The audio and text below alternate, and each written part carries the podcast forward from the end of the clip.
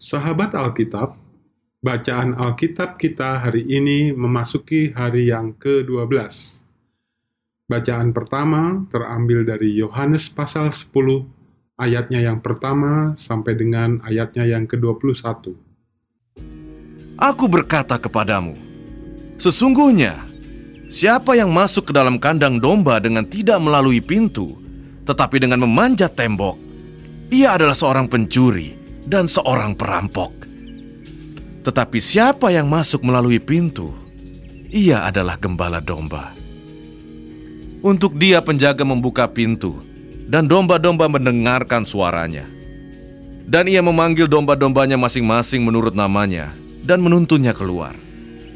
Jika semua dombanya telah dibawanya keluar, ia berjalan di depan mereka, dan domba-domba itu mengikuti dia, karena mereka mengenal suaranya. Tetapi seorang asing pasti tidak mereka ikuti, malah mereka lari daripadanya karena suara orang-orang asing tidak mereka kenal. Itulah yang dikatakan Yesus dalam perumpamaan kepada mereka. Tetapi mereka tidak mengerti apa maksudnya ia berkata demikian. Maka kata Yesus sekali lagi, Aku berkata kepadamu, sesungguhnya akulah pintu ke domba-domba itu. Semua orang yang datang sebelum aku adalah pencuri dan perampok, dan domba-domba itu tidak mendengarkan mereka. Akulah pintu. Barang siapa masuk melalui aku, ia akan selamat, dan ia akan masuk dan keluar dan menemukan padang rumput.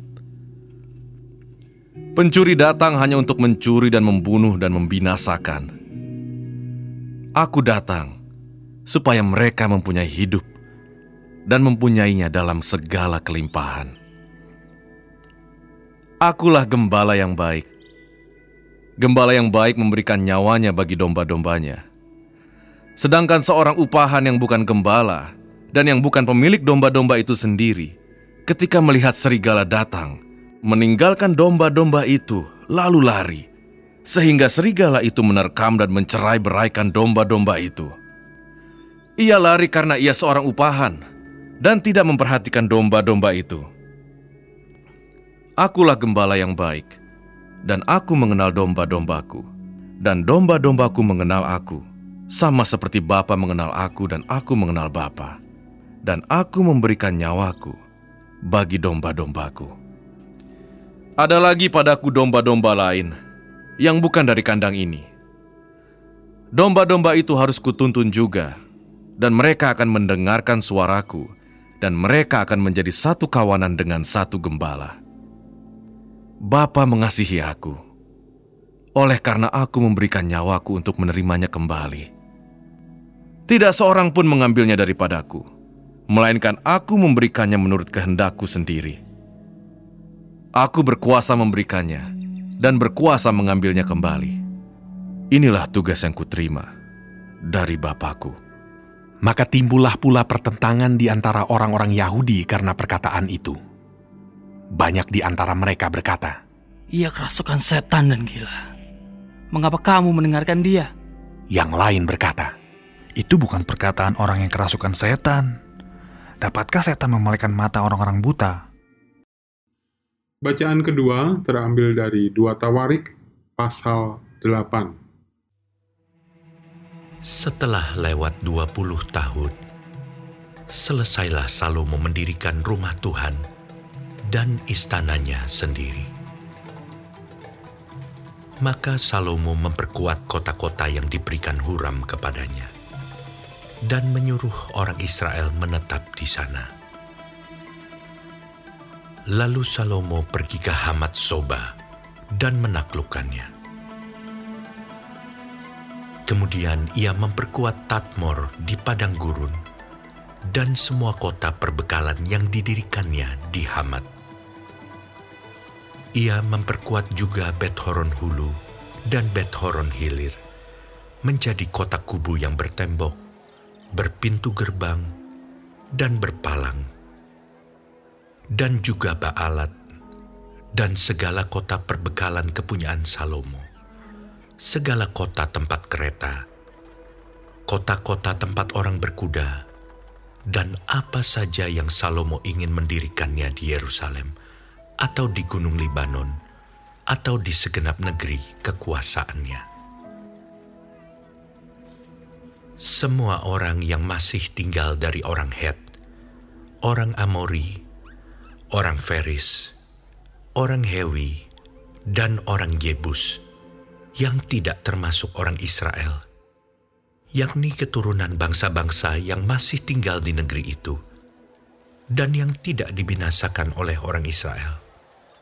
Merekalah yang dikerahkan Salomo untuk menjadi orang Rodi Demikianlah mereka sampai hari ini. Tetapi orang Israel tidak ada yang dijadikan budak oleh Salomo untuk pekerjaannya, melainkan mereka menjadi prajurit atau perwira pasukan berkuda atau panglima atas pasukan kereta dan pasukan berkuda. Dan inilah pemimpin-pemimpin umum Raja Salomo 250 orang yang memerintah rakyat. Dan Salomo memindahkan anak Firaun dari kota Daud ke rumah yang didirikannya baginya. Karena katanya, Tidak boleh seorang istriku tinggal dalam istana Daud, Raja Israel. Karena tempat-tempat yang telah dimasuki tabu Tuhan adalah kudus. Lalu Salomo mempersembahkan korban-korban bakaran bagi Tuhan di atas mesbah Tuhan yang didirikannya di depan balai bait suci.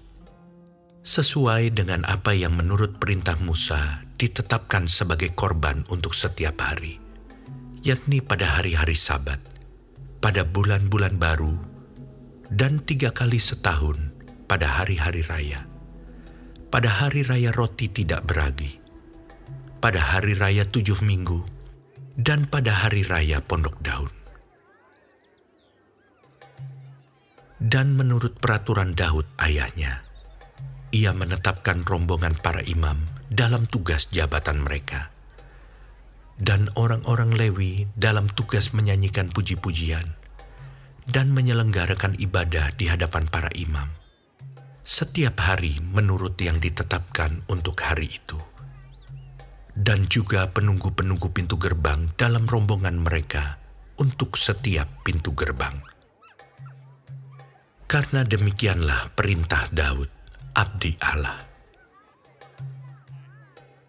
Mereka tidak menyimpang dari perintah raja mengenai para imam dan orang-orang Lewi dalam perkara apa pun, juga mengenai perbendaharaan maka terlaksanalah segala pekerjaan Salomo.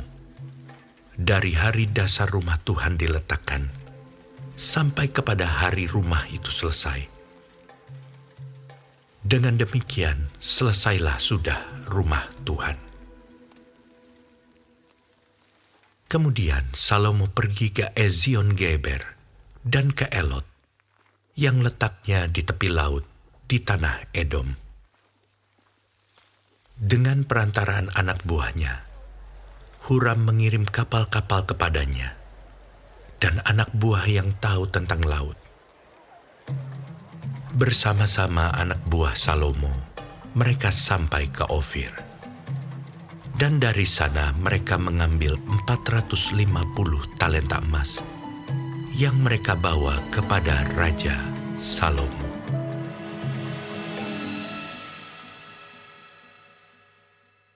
Bacaan ketiga terambil dari Mazmur pasal 73.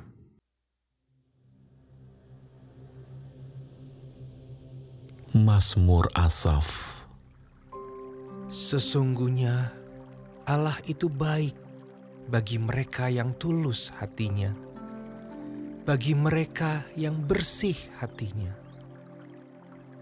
Tetapi aku sedikit lagi maka kakiku terpeleset. Nyaris aku tergelincir. Sebab aku cemburu kepada pembual-pembual. Kalau aku melihat kemujuran orang-orang fasik. Sebab kesakitan tidak ada pada mereka. Sehat dan gemuk tubuh mereka. Mereka tidak mengalami kesusahan manusia, dan mereka tidak kena tulah seperti orang lain. Sebab itu, mereka berkalungkan kecongkakan dan berpakaian kekerasan. Karena kegemukan, kesalahan mereka menyolok, hati mereka meluap-luap dengan sangkaan. Mereka menyindir dan mengata-ngatai dengan jahatnya. Hal pemerasan dibicarakan mereka dengan tinggi hati.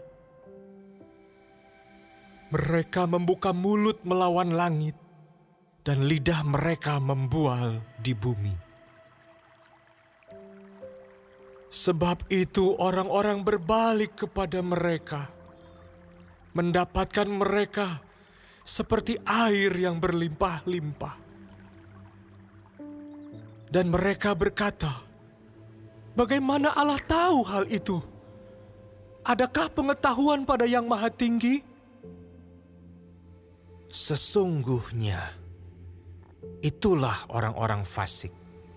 Mereka menambah harta benda dan senang selamanya. Sia-sia sama sekali aku mempertahankan hati yang bersih dan membasuh tanganku, tanda tak bersalah. Namun sepanjang hari aku kena tulah dan kena hukum setiap pagi.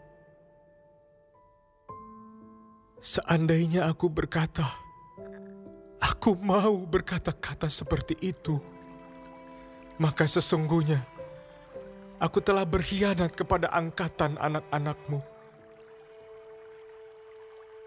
Tetapi ketika aku bermaksud untuk mengetahuinya, hal itu menjadi kesulitan di mataku. Sampai aku masuk ke dalam tempat kudus Allah dan memperhatikan kesudahan mereka. Sesungguhnya, di tempat-tempat licin kau taruh mereka. Kau jatuhkan mereka sehingga hancur. Betapa binasa mereka dalam sekejap mata.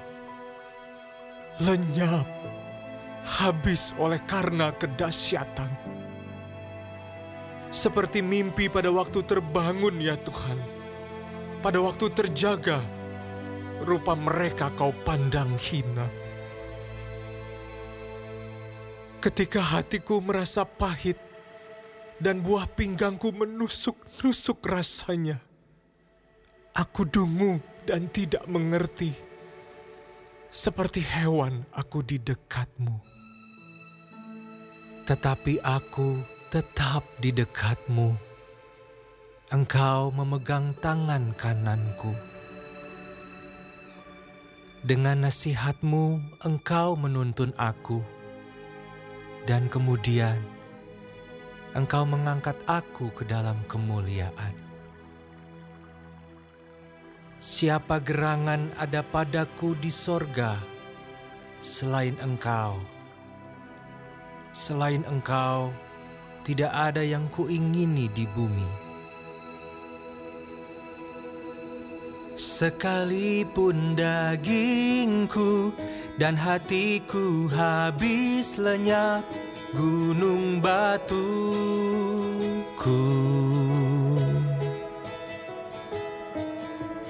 dan bagianku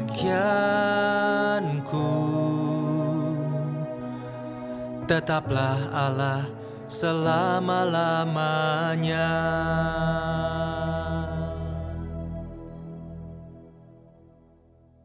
Siapa yang jauh daripadamu akan binasa. Kau binasakan semua orang yang berzinah dengan meninggalkan engkau. Tetapi aku, aku suka dekat pada Allah Aku menaruh tempat perlindunganku pada Tuhan Allah, supaya dapat menceritakan segala pekerjaannya.